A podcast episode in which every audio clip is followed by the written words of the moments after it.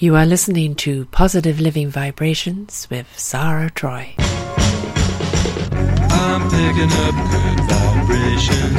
She's giving me the excitations. I'm picking up good vibrations. She's giving me the excitations. Good morning, good afternoon, and good evening, everybody. Welcome to Positive Living Vibrations with Sarah and her guest today, Paul Price. Paul Price, we're going to be talking about science, gravity, and prophecy today. And Paul has a little a little knowledge on, on this. He is a, a, leading thinker in the world's politics and science. His progressive ideas have worked into change the way that humanity looks at itself. In the field of science, he is known for his groundbreaking work in the field of gravitational propulsion.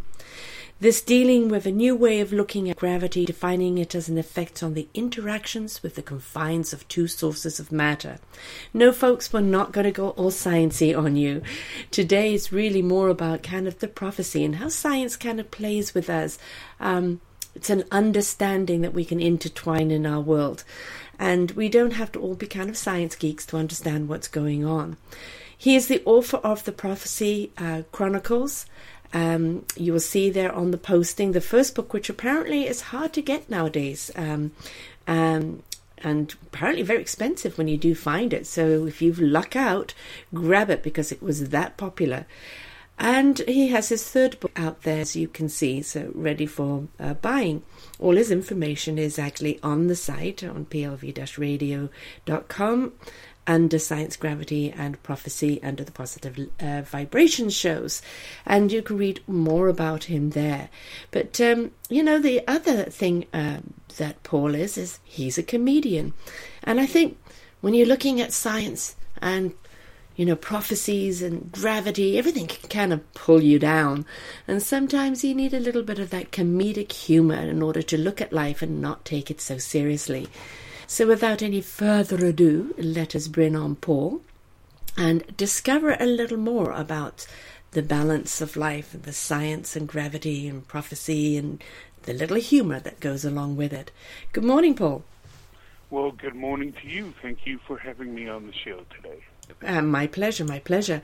So, as I said, you know, uh, science and uh, that's, you know, we're not a science show, but of course it plays so much into everything that goes on around us.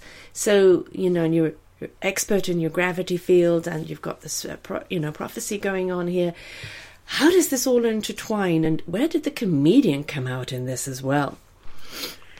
Okay, uh, should I start with the comedian or the others? Okay. Well, whichever one you want to lead. Go, set us in our right tone. Give us something jovial to uh, to set the tone. Well, first of all, let me tell you, I'm a uh, I'm the third child of five children, and then I have a younger ha- half brother. And being the middle child, you got to have a sense of humor you're kind of ignored on one end, get more negative attention on the other, and then if you don't have a sense of humor, it could drive you drive you nuts. Mm-hmm. So I ended up pulling pranks initially on my older sister, who is, uh, or my oldest sister, Jackie, who is uh, about 80 to 90 percent deaf.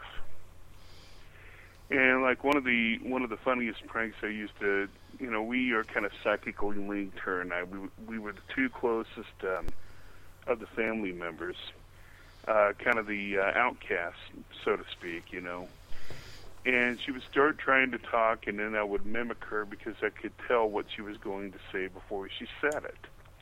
Now I wouldn't say the words, but I'd be like a mirror image, uh, trying to talk to her, and that would drive her nuts and yes, I deserved it. She uh, would hit me upside the head or on the shoulder, and then she would come to me, and my nickname's Rick, and she goes, "Ricky, Ricky, I'm sorry, I'm sorry. Please don't tell Daddy." And I go, "I won't." And then my dad get home. I go, "Dad, she beat me up." Such uh, loyalty. Typical younger brother. Younger brother. Okay? yeah. but um being that I was kind of the you know the um, outcast in my family, and even at school I was considered quite a you know uh, outcast there. I would kind of absorb myself in reading um, the encyclopedias, and I read the World Book Encyclopedia two to three times through from the age of 11 till the age of 14. Wow. So If that's not geeky, what is? yeah. And uh, I also learned that I had a really good talent to be an artist as well. I would start drawing the shuttle and doing shadowing and all on it before I even took art classes in high school, but this was long before. And I even did a uh, maze, which later on somebody else got credit for, for the world's largest uh, hand-drawn maze. And it turned out my stepmother sold it to somebody else, and they claimed credit to it. oh, how nice. Yeah, and, and uh, the person who claimed credit to it wa- is in the Guinness Book of World Records, and I'm thinking that should have been me, but that's what I did on my, you know, you know, my off time. I just got bored and just started doodling and all. Uh, Well, you know you did it. and That's the most important thing. Well, it's okay. It's no big deal. I mean, I, I look at it this way. You know, it was I did those things through a tough time in my life. You know, Mhm. I was went through a rough patch, and you know, it was whether or not you believe in God or not. This is what I believe. I believe, that, you know, that the Creator or the creative force or whatever you want to, term you want to use, um, or God. You know, uh, gave me something to do that would take my mind off all the other negative stuff I was going through. hmm And part of it had to do uh, because I had a interest in space. I wanted to be an astronaut. Now, at the time, I didn't know that I, I had Asperger's syndrome, which uh, is a form of autism.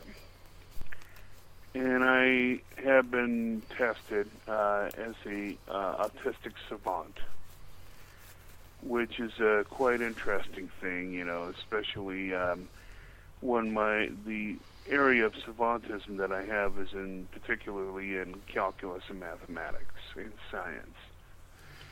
And I'm able also to visualize um, geometries like when I play pool and I at one time became a very good pool player because I could see, you know, which angles that I needed to uh, hit the cue ball in uh, off bank shots and all to make some pretty amazing uh, shots in pool, and that's one of the things that I've had a talent on doing. But speaking of the artwork, again, getting back to that, as a child, I used to take uh, cardboard boxes, cut them, cut the backs out, and I would draw scenes of the shuttle, scenes of cars, of m- motorcycles, and all, and put them on the back of um, of uh, cardboard boxes and that kind of got me into the mode of uh, doing artwork.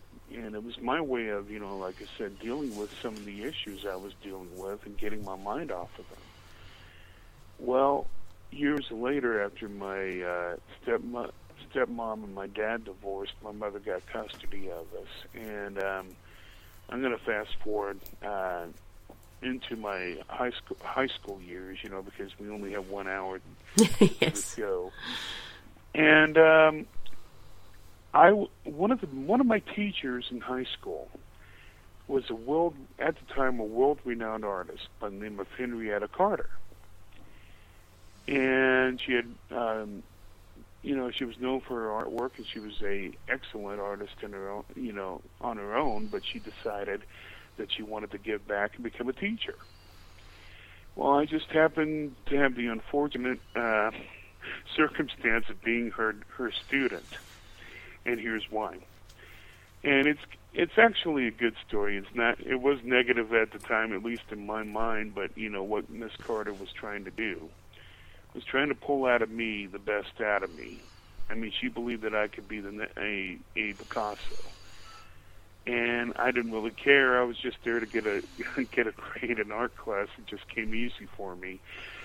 But one time she was giving me uh, C's, D's, and F's, and I looked at my and I was able to look at it and compare my artwork with other people's in the class, and I said, Miss Carter, why are you giving me a D and F when I know my work's better than everybody else's in here? She looked at me and made a really profound statement. She goes, Paul, these other people, yeah, your artwork's better than theirs, but these other people are giving 70 to 100 percent effort in uh, in what they're doing, but you're only giving 10 percent. Therefore, if you're going to earn the grade that you make, you know, she goes, and I want you to try to uh, to push out better. She goes, you're lazy. And at first, when I heard that, I'm going, I'm not being lazy. It's just, but what she was trying to do was have a an effect to get me to to pull out the uh, best work that I could ever do because she believed in my abilities. Mhm. She knew I had the talent. And at the time, I didn't care. At the time, I'm like going, well, you know, it, it was easy for me, and I, you know, and with other art te- teachers I had, she finally passed me with C plus, which I guess is a good thing. But I mean, for me, it was more like, you know, it's kind of an insult Yeah. injury. But you know, at the time, You didn't get the psychology behind what she was doing at the time. No, I didn't. And uh, but every time, I, and with other instructors I had, they kept giving me A's and B's because you know they they saw that I had, you know, talent. But you know, every time I would run into Miss Carter after that, and she taught several years after at Pasadena High School in Pasadena, Texas. She would come up. She goes, "Paul, I hope you're not being lazy anymore." oh, and they're going, Miss Carter, I love you. but you know, that's the type of, believe it or not, the type of, even though it may sound negative, it's actually positive reinforcement. Yeah. She wanted me to know that she believed in me, but she wasn't. She wanted me to believe in myself. Yeah, so she was reflecting the grade as according to what she knew your abilities were and not oh. comparing your abilities with everyone else. Yeah, like I said, she thought I. She even stated, she goes, "You could become a very great artist," but she goes, "You're not putting enough effort into it." She goes, "It does come easy for you, but you know." And it was something she made a point about in my life. She was trying to tell me that you need to put effort behind what you do. You have natural talent. That that can only carry you so far. Well, um, years passed. Um, I found out I had epilepsy, which, when I did research on Asperger's syndrome later, um, a lot of people with Asperger's syndrome do have epilepsy. The biggest majority of them. The same particular thing, the thing, the same particular uh, issue that comes from uh, As- or that causes Asperger's syndrome also um, causes con- the condition that can lead to epilepsy. And when I found that out years later, I didn't find out that I had Asperger's syndrome until I was well into my adult years, which um, explained a whole lot as to what you know re- was really happening. You know, you know, with me from the time when I was being ostracized by my uh, family and by my s- schoolmates to you know having a hard time being able to you know stay employed because people didn't understand me hmm and that was a hard pill to swallow but one of the ways i dealt with that was that i went into my research mode and um, started researching on physics and gravitational fields. And what led to my research into what they what is called anti-gravity but it's not really anti-gravity it's counter-gravitational effect. That would be a more proper term to use than anti-gravity because gravity is not you're not nullifying gravity you're manipulating it. So your um, anti-gravity is a misnomer. Um, but it led to my theories and it led to me uh, getting a um, um, a doctorate bestowed upon me by one of the uh, biggest uh, universities in the world dealing with engineer en- engineering physics from India. And they bestowed it on me because they saw what I they saw the value in the uh, work I was doing in the uh, field of gravitational physics. Excellent. And I didn't initially get into uh, anti gravity research, honestly. To do to do that, I was working at NASA, and of in of all jobs, uh, as a pot washer in the cafeteria, being trained as a cafeteria manager. yeah, I mean, I mean, think about the story of Homer Hickam's uh, October Sky, where he talked about his life in, and I think it was Kentucky, in the coal Mhm. mines of Kentucky, and how he, you know, as a child, you know, the child of a coal miner, um, taught himself, you know, the physics of rocket propulsion. Yes. And I had a chance to actually shake the hand of Homer Hickam one time. I wrote him one time and told him about my story. And at the time in uh, San Antonio, I was working um, um, as a, you know, uh, as a lawn care guy. I worked for a lawn care company. And um, he came up to there and wanted to meet me, and here I am in the back of this particular uh, truck and or this uh, trailer pushing down branches. And I recognized the guy, and he goes, "Hello, are you Paul?" And I go, "Hello, I am." He noticed I was busy, uh, so we couldn't really talk, but I shook his hand. And Gosh, I would have stopped. Believe me, I would have stopped. well, I was trying to earn a living. He understood that, and um, he talked to my boss, and my boss talked to him. My boss was a uh, college professor, and um, but the reason why I kind of fast forwarded that to that point was that Homer um, Hickam, his story was is quite similar to mine in a lot of aspects. And I didn't get some of the uh, opportunities he had. But during my my visits and travels, I've been able to meet people like Warren Buffett in a in what I call a chance meeting. Even though I don't believe anything when it comes to those people No, are no. done by chance. it's just divine, yeah. Yeah, and uh, struck up a good friendship uh, with a man back in 1998. And I was later invited to Bilderberg, to a Bilderberg meeting later that year, um, but I couldn't go because of financial re- reasons. But I did get the minutes and all sent to me and what they had discussed.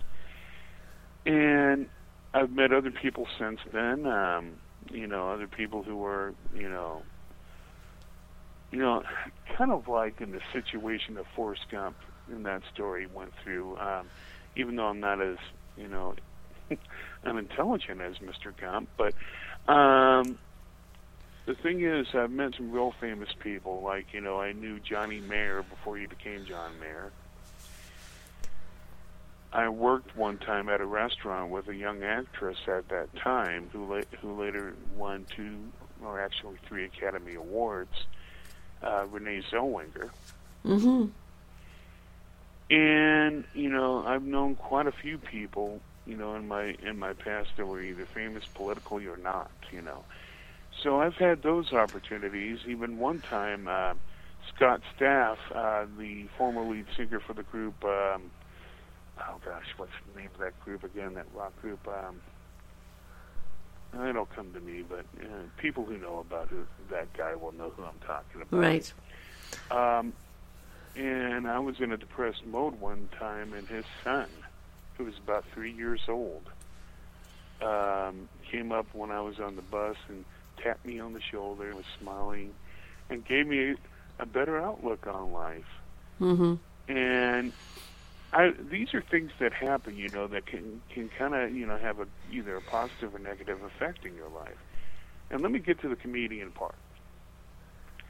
I was going, you know, I had always wanted to do stand-up comedy. I didn't think I would do good at it, but there was a chance for me to do the to take the comedy gym course when I was in San Antonio. So I went ahead and did that. And one of the greatest comedians that I had ever had the uh, chance of knowing was Sam Cox. Now he's known as being a writer for the day or for Late Night with David Letterman and for the uh, Tonight Show with Johnny Carson hmm and he also was a stand-up comedian in, in his own right. But he kind of did semi-retirement from that and uh, started teaching uh, English at the University at UT Austin. But then he would teach people how to do stand-up comedy. So I took his um, I took his course, and I learned the uh, how to do take the notes and how to practice for a session and to do all the other stuff that um, a person needed to do to be uh, a stand-up co- comic. And then I did my uh, my set one night at the River Center Comedy Club in in San Antonio.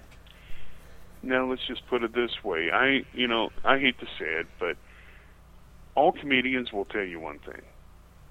We all have one model. We are equal opportunity offenders. Mm-hmm. We we aren't prejudiced, but we believe that we offend people equally. And Yeah.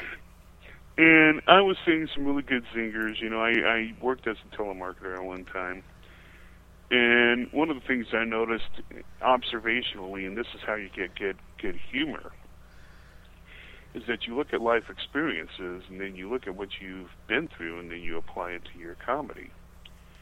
Well, what happened with um, um, one of my jokes was that I, I did a joke about telemarketing. And I worked as a telemarketer for a long period of time, so I knew what I was talking about. You get people on the line who are coming in from uh, into this country. They're just learning how to speak English, and they have a hard time being able to relate to what you're saying. And they're trying to tell you, you know, they're trying to, you know, tell you they don't want it, but they have a hard time doing it. So the uh, the um, part of the set, uh, you know, joke I that I told was, you know, you get this person, this woman from another country just coming in to our country, doesn't know how to speak English that well, but you're calling her and saying, "Hello, I've got this great, uh, this great long distance plan for you. I'd like to sell to you." She goes, "No, no, no, no, sir. I'm not interesting." Hold it, ma'am. You say you're not interesting. Who told you that? You sound very interesting to me. You're not understanding me, sir. I said I'm not interesting. So what are you saying? You're not interesting? Do you have really low self-esteem, man? Come on, hey, you sound like a great person to me. Why do you feel this way? No, sir. I said I'm not interested. And I said, okay, okay, I get it. I get it. I understand where you're coming coming from. But if you're ever in my neck of the woods, let me give you the number of a good therapist to help you with your insecurity issues. And I know uh, that may not go over too well right now, but it was one of the jokes that I said that people could relate to there. Mm-hmm. And Yes. were, and um, you know, like I said, um, I talked about you know my family, which is another thing that you know they tell you to go ahead and do when you are doing stand-up comedy. And uh, I'll just use one joke that I don't think is quite as, as offensive as the other ones I did, but it dealt with my youngest half brother. I said he was the only child, then he uh, he was the lone child, then he became the lost child. So I bought him a mirror for Christmas one year so he could find himself. Well, yes, Yeah. uh, um, I always used to say, actually, if you have an argument, take it up with your mirror. well, the uh, the thing about it is, you know, having uh, you know, you know, you know, having a talent for comedy does help you look at life in a more constructive way. Believe it or not. Oh, absolutely. You don't take life so seriously.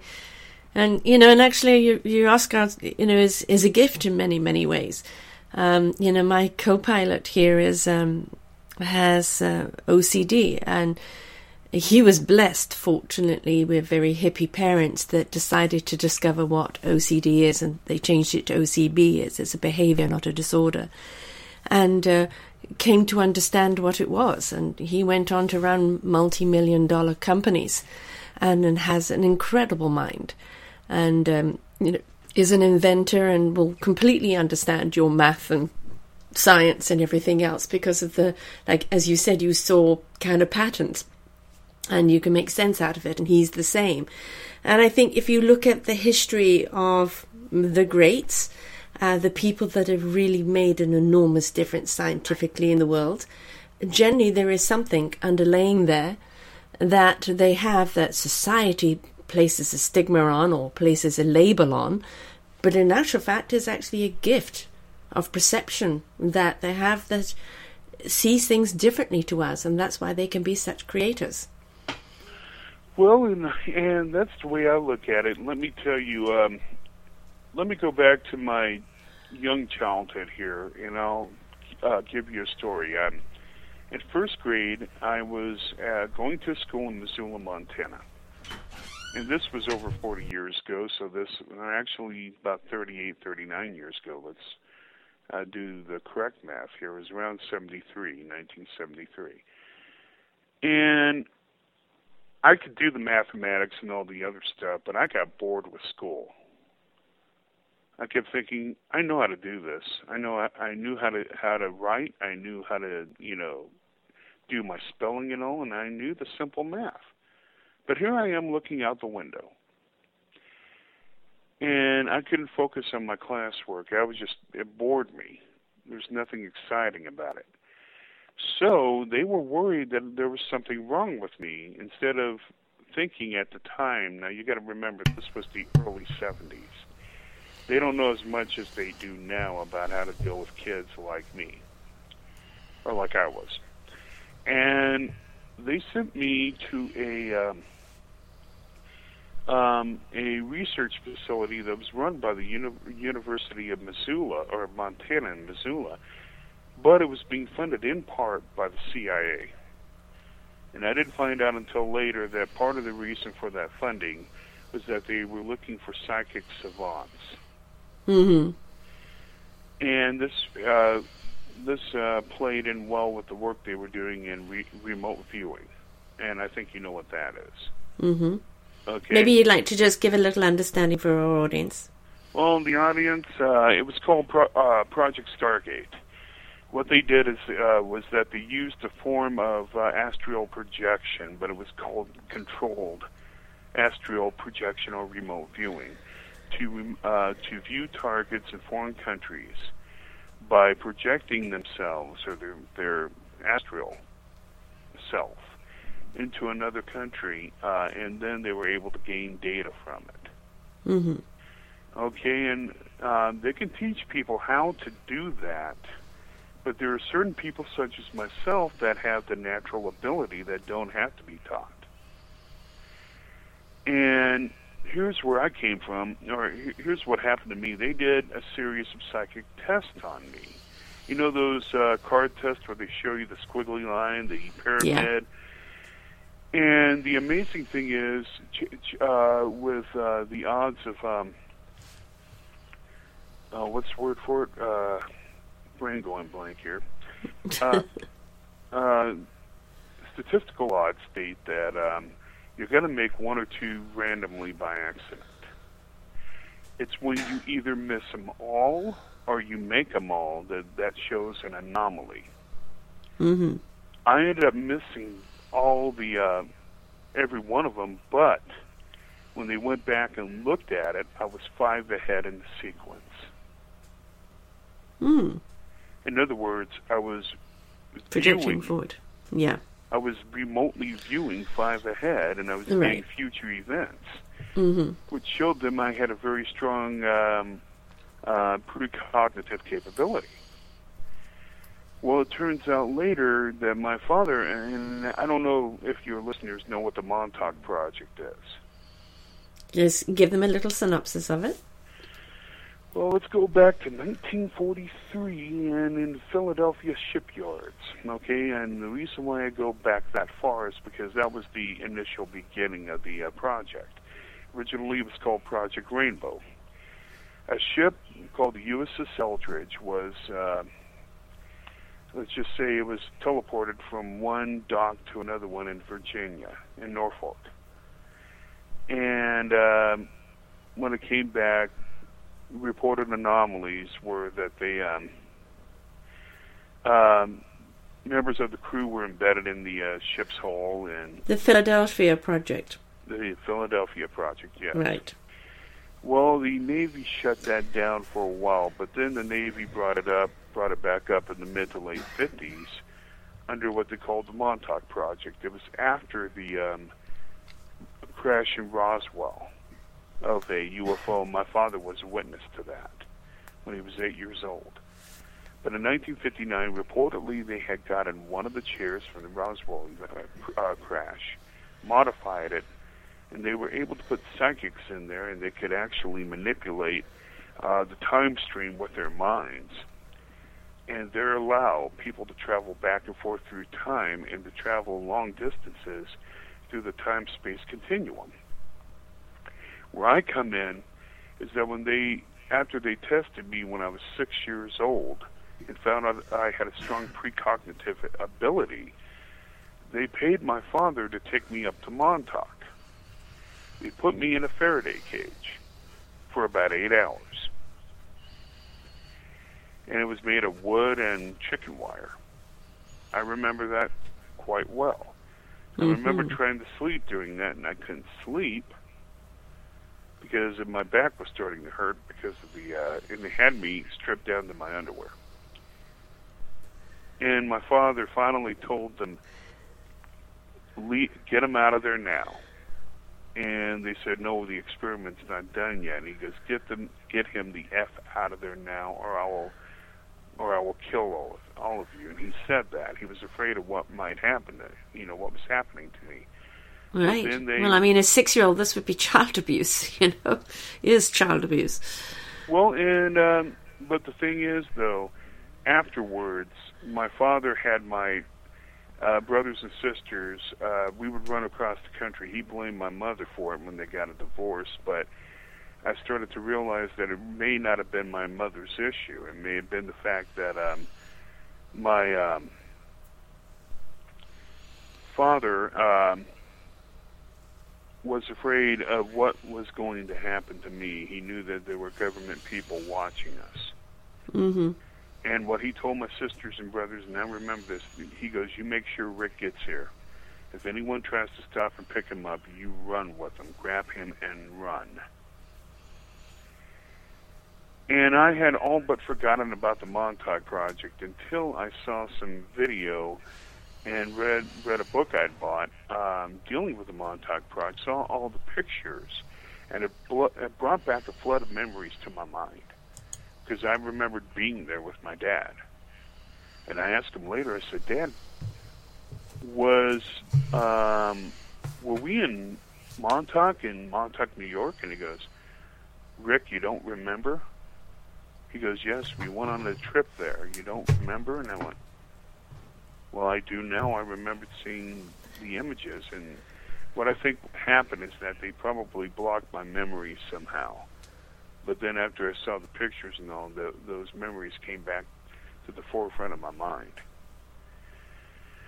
Well, and how this gets to my scientific work, uh, and you know, I know that we have, well, I don't know how many minutes left on the show. Um, let me get We're there. doing fine here.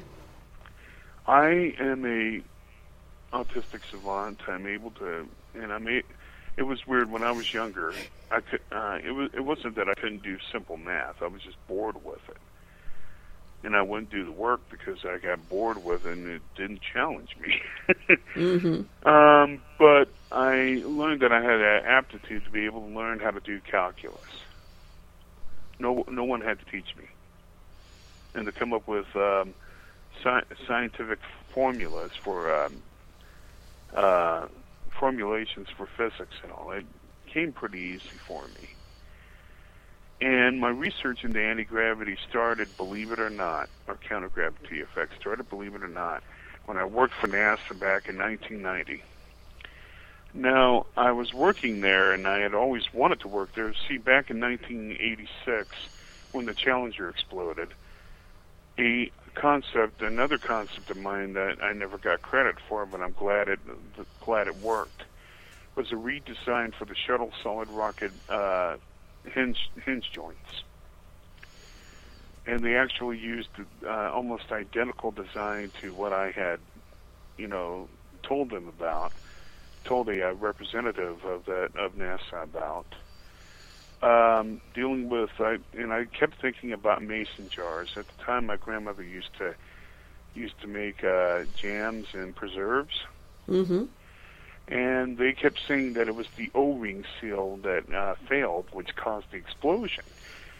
And I kept thinking, what if you could design something that worked like a mason jar, to where it would twist and then seal that and make it a really tight seal. So I came up with a clip system design that I I ended up giving to a NASA representative that I helped him uh, keep him from getting fired. Because one of the mock-ups, uh, one of the uh, crews that was doing uh, maintenance on the mock-up, had left the uh, door open and people were going in and out. And then I told him about it, and he goes, "Well, you need to." At first, I told him about the identity. He goes, "Well, you need to contact so and so." And I said, "By the way, sir, you know that that people are going in and out of that mock-up, don't you?" He goes, "You're lying to me." I go, "No, sir, I'm not. Go check it out." And he went and ran back and he goes, "Thank you, man. You saved my job." And I go, "Well, will you tell one of the engineers about what I did?" And he goes, "Yeah. What, what's your name?" And I go, "It's Paul Richard Price." And he goes, "Okay, Paul. I'll make sure that they get this." And I go, "Thank you." And then I find out later, NASA did try to call me to thank me about it, but later on, uh, somebody else got credit for it, but it was my design. hmm So it's not been the first time I've had people steal ideas from me, but it's okay. I mean, I, I didn't do it for money. I didn't do it for fame. I did it mainly to try to find a way to save people's lives.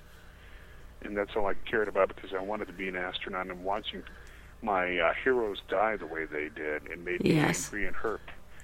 So I thought, God gave me this gift. Why not use it? hmm And then months, um, years later, I went to work for NASA in the cafeteria, and I kept having this idea for a pro- propellantless propulsion system, which I called the electromagnetic pulse reaction engine. And I ended up drawing it out. I ended up thinking, how is this going to work? And the process on developing ideas is that first, uh, when, at least with people like myself, is that we can visualize an idea in its totality.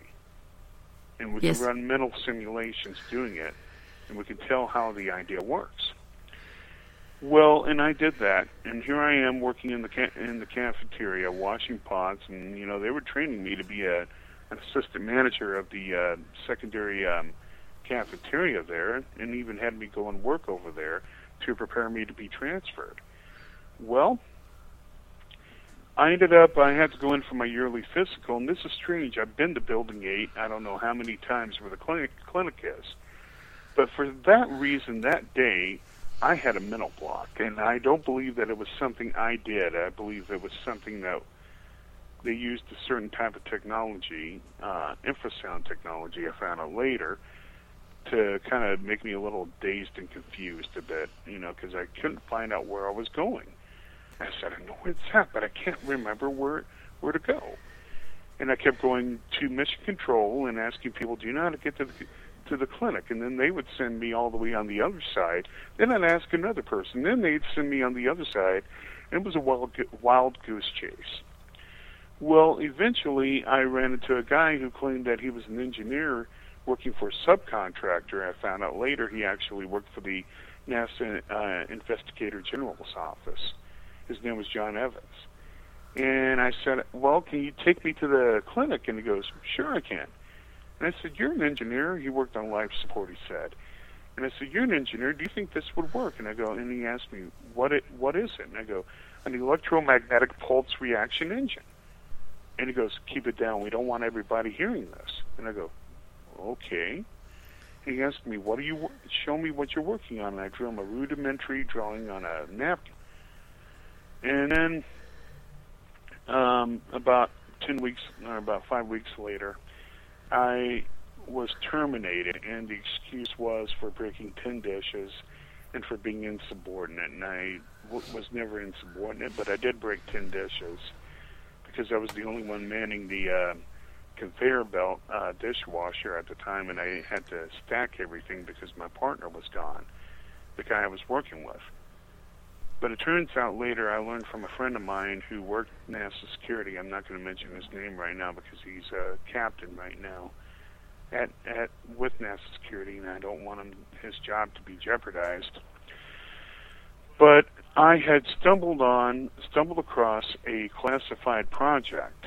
He stated that the Air Force and NASA were working on, and my design was almost identical to what um, NASA and the Air Force were working on uh, on that classified project. They thought that I had either accessed a top secret computer system, uh, you know, at, at the Johnson Space Center, or that I had somehow, and this was the first time I had ever heard this term used, I had somehow remote viewed the information or heard it from um, sources that were working uh, at NASA in the cafeteria when they ate lunch. Right. So you And- couldn't possibly come up with it on your own. Yeah, that's what they were trying to claim. Mhm. And um, afterwards, um, even if I'm not going to mention the guy's name here, I've mentioned his name before on my own show, and it's gotten me um, attacked, you know, um, for it. But a former, uh, now retired intelligence officer, who's known for his work in Satanism and all, was sent to find out what I knew in by uh, former President George Herbert Walker Bush. Had given me a specific order, and he told me about it to find out who I was talking to, how I knew what I knew, and to take out executive action on me. Now, I don't know if your listeners know what that term means. Probably termination. It was termination, mm-hmm. yes. And he he bucked him. He said, "I'm not going to do this. This guy is a genius. You need to put him to work for one of your projects. He's a patriot. He doesn't want to, you know, he's not trying to harm anyone. And he found this out on his own. And he and and he t- and he told me, "I'm going to protect you. I'm not going to do what they asked me to do." And then I asked him one thing in particular. He went by the by the name of Daniel Moore. Uh, that was a code name. It wasn't his real name. And uh, I said, "Well, Daniel, couldn't this get you killed?" And he goes, "Not really." And I go, "Why not?" He goes, "I know where the bodies are buried." and he goes, "And I buried a few of them myself for them." Right. And he goes, "They're not going to touch me." And he goes, "And don't." And he even he had a military issue Beretta handgun, fully automatic 40, 45 caliber. And one night he left, and he goes, "If your brother or I comes to the door, my brother was staying with me at the time, and you have a bad feeling about this." Uh, uh, he goes, uh, "Empty the clip on this gun." He goes, "I know you know how to use it."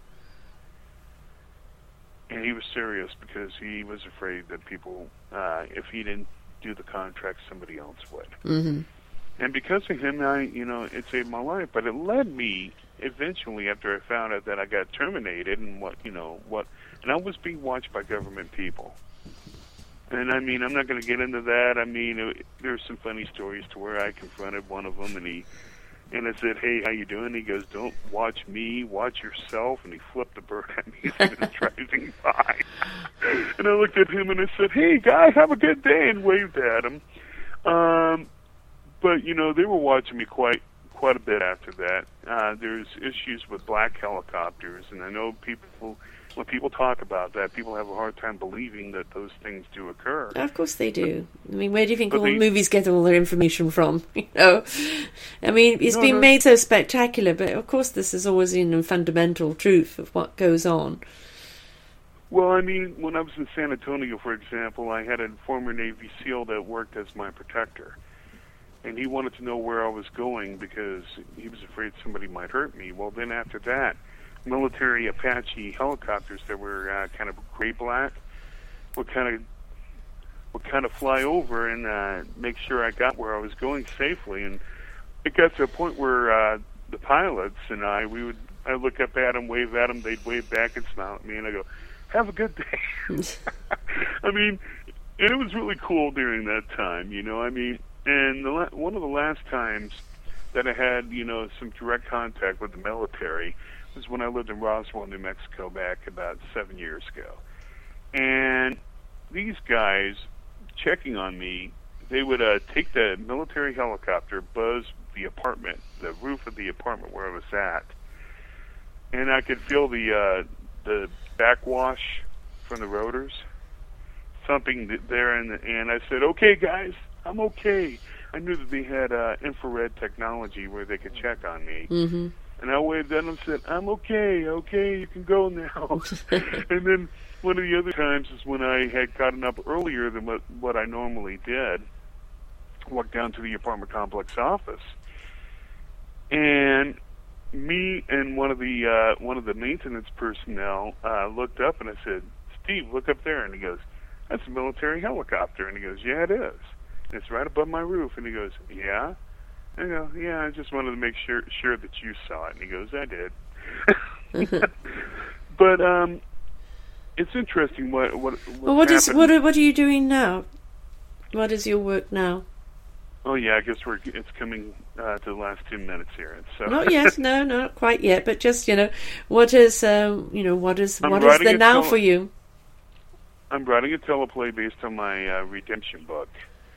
I'm hopefully going to sell that teleplay pretty soon. Um, about two years ago, I presented a paper on gravity as a gravity and a fluid membrane, a new propulsion methodology that I presented at the Space Technology Applications International Forum Co- 2 conference in Albuquerque, pardon me, in Albuquerque, New Mexico and the uh, it was sponsored by the University of New Mexico and um, the American Institute of Aeronautics and Astronautics. Well, and I wanted to get some time to get into the point about, um, you know, about prophecy, gravity, and philosophy, and I think we can do that in the last few minutes Mm-hmm. in the books that I've written in the Prophecy Chronic- Chronicles trilogy, it deals with an upcoming dictatorial world ruler who didn't start off being uh, dictatorial. He starts off being the nicest guy in, in the whole world. However, because of a secret society's assassination attempt, he gets entwelled by a demonic spirit, which turns him into the epitome of evil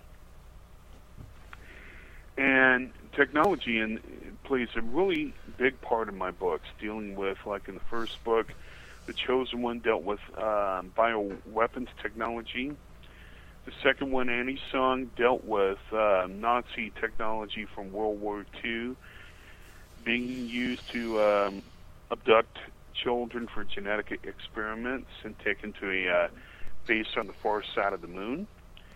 And the third and final book in the uh, trilogy uh, dealt with uh, using nanotechnology as a way to reformat the human brain and create a hive, a hive mind brain, so to speak, where one person could control the many through technology.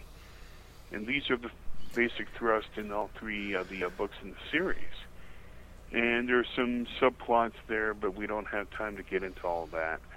People will just But, have to um, buy the book. Yeah, buy the book and help support the work I'm doing, people. Yes. but um, in it, you know, you, we talk about gravitational control, and you know, I talk about that in the second book, um, Annie's Song, which deals with um, Nazi technology. Now, the Nazis did develop anti-grav or counter-gravitational technology during World War II, but were not able to perfect it because of the fact that they were running low on on funding and the Third Reich was about to fall in anyway uh, because of the uh, of the battles uh, with the Russians and with the uh, Allies in World War II, and they had all but basically lost the wars. Their advanced technologies soon after that were transferred to the United States and to Russia, and some to England. A lot of the uh, counter-gravitational or electrogravitic systems were transferred to England and Canada. Well, um, but the biggest thrust in, in this is looking at even Bible or secular prophecy. In it, you know, you might read Revelation, the book of Revelation, talking about the number of the beast, and that if anyone takes that number, they can either buy, or don't take that number, they can either buy nor sell. But if they do take that number, they're lost forever. I explain that in the third book very well because of a program done by IBM called the Hive Mind Project, where they want to implant a chip in people that can release nano, nanites or uh, microscopic robots into the bloodstream that can uh, uh, that can bridge the blood the uh, blood-brain barrier. Then, and they've already mapped the human mind in, in classified projects enough to where they can actually um, they know exactly how the mind works. And they can use technology then to rewire or, or reformat the human mind. And that's the thrust of my book and where technology does come in. Because technology is being used to help further promote prophetic writings, whether it be in the Bible or others. There are secret societies out there who are who are hell bent, and they believe that through uh, through uh, through order comes through chaos. Mm-hmm. And one of the other parts of my book is dealing with these secret societies, is that they want to bring Armageddon to the earth because they want the earth to be destroyed because they believe when the new earth and new heaven comes into power, they will be the masters of that new earth. Oh, how many through the times and through the ages has there been that kind of thinking? Yeah, and we're talking about the fact now that one of the reasons why I wrote the books the way I did was to help educate people, to give them a warning, and that there is still an opportunity at this point to change what, you know, the path that people are going on. And that's my ultimate goal and thrust in what I do, whether it be my talk show, the books I've written, or anything else I've done in my life, is that I want to empower people to do better. Well, you know, for a start, people can kind of get out of their head and stop relying just on that information and start being more in tuned with their soul, their gut instincts, their heart, and their spirit. Because that's where your God, divine, whatever you believe in, comes through. And that's where we actually receive the divine knowledge of knowing what to do. Our mind then knows what actually to do with that knowledge, how to implement that knowledge. And, you know, the spirit gets into it. But, you know, if we're just always harvesting or thinking purely of the brain and the mind and not encompassing, you know, the spirit, the heart, and the soul, we are completely cutting ourselves off and uh, imprisonating ourselves in many, many ways. Well, and I agree with you on that, but the thing is, we have a, the elite, uh, for the most part, and I know some of them personally, I've met quite a few, have, I hate to use the term, but it's the most correct term in psychology to, to use with these individuals, they're sociopaths. Mm-hmm. They have disconnected themselves from their spirit. Oh, yeah. And they're thinking mainly on a basal logic uh, point. It gets to a point where they even believe that the only way to deal with depopulation, or the only way to deal with overpopulation is to murder people. GMO, yes not only GMO, we're talking also biological weapons research. We're talking one of the main instigators for war in the modern era is to depopulate is to find ways to depopulate the world in one mass concent- concentration, and they're wanting to get the world down to a what they call a sustainable sustainable level. And what we need to do is that you know mankind they have devalued humanity Oh, yeah. And my ultimate goal is to show the value of every human being on this earth, whether they be poor, rich, white, black, whether they be Hindu, Christian, Muslim. Everybody on, this earth has value. They wouldn't be here. The Creator would not have put us here if we were not valued. But what people have to understand is that value comes with self first. Uh, you don't look to other people to value you, to value yourself. You have to find that inner value, that inner love, so that you can find that divine purpose uh, of what you're meant to be doing here. But it has to come from you first. You have to be willing to do the work to discover who you are, why you are, what you're doing here, and that you're part of the unity for community, you're part of that village, and take responsibility for your own actions. No, and I agree with that. But you know, one of the things though they've done is that they've dumbed down. Oh yes. Society to a point where now the people sheeple. don't think, the sheeple don't think for themselves. No. And what I'm trying to do with everything I do is to empower people to start making good decisions instead of, you know, believing, you know, and, and I've been to churches before where they say, well, this is supposed to come come about, so why fight it?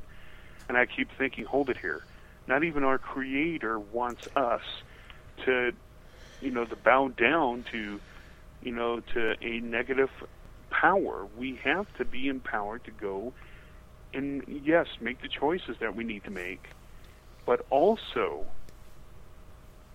and this this is the big thing though too, is to fight for our very right of existence. Because every one of us has the right to live on this planet. We have, and I'm going to use the term here. It's the best thing I could think of uh, off the cuff here. We all have God, God-given, inalienable rights to life, liberty, and the pursuit of happiness. Not only here in America and in Canada, but worldwide. And the thing is, we have a small elite that are trying to take full control because they think they know better. But what they don't understand is that all of us are are are intricate uh, are intricate uh, intricate. I can't think of the word. Right. Intricately We're all integrated Yes. into one into humanity, and we must uh, look at it from that point. We must not look down on people because they're poor, because they may have mental issues, or because they may not be the same race or religion we are. Yeah, well, that's why I say it starts with us. Um, you know, take care of, quote, your own house. Um, you know, stop putting the blame on everything else. Stop empowering the people that are doing this to you. And every time you feed the conspiracy, you're feeding the fear, you're giving them the power, you're giving them that vibration, that energy to grow with. If you take it back, it's you put that energy and that empowerment upon you, upon your neighbor, upon your community, and then you actually do not need those people and they become depowered. It's only because we give them the power carte blanche because we refuse to take responsibility for ourselves. On that note, my darling, you're going to have to tell everybody how they can get hold of you, your site and information, your books, etc., because we're coming down to that time. Okay, uh, you can find my you can find my uh, one of my web pages about me uh, or about.me forward slash Price Paul. You can go to uh, Blog Talk Radio and go to blogtalkradio.com forward slash the the Rick Factor Talk Show. Um, you can find me at, on Lulu.com, which is one of my publishers of the hardcover edition of my book. Lulu.com forward slash Paul Pricester. That's P A U L P R I C E S T E R, all one word. And you can go to Amazon.com and uh, enter in Redemption, and you can pull up my book Redemption and CreateSpace is also publishing it there. And uh, let's see here, my you can contact me if you want to email me at Paul Price, one word, Paul Price, 1968 at hushmail.com. That's H U S H M A I L dot com. Excellent. Okay, so- and you'll find all that information um, on this posting for this show on plv-radio.com under the Positive Living Vibrations. And you, if you've missed the show, folks, don't worry, or you want to somebody else to hear this, um, it will be on the cloud, so you'll be able to find it under past shows, under Positive Living Vibrations, uh, under the plv-radio.com, and you'll be able to catch up and forward the show to other people to listen to and see what they can do to stop empowering the people that want to get rid of this. So, thank you so much for being on the air with me and sharing your story. Uh, keep your innovation going. It is a gift that was given to you. And, uh, you know, just keep out there and helping people get educated as to what they can do so they don't have to give up their own power. Thank you so much. Well, thank you as well.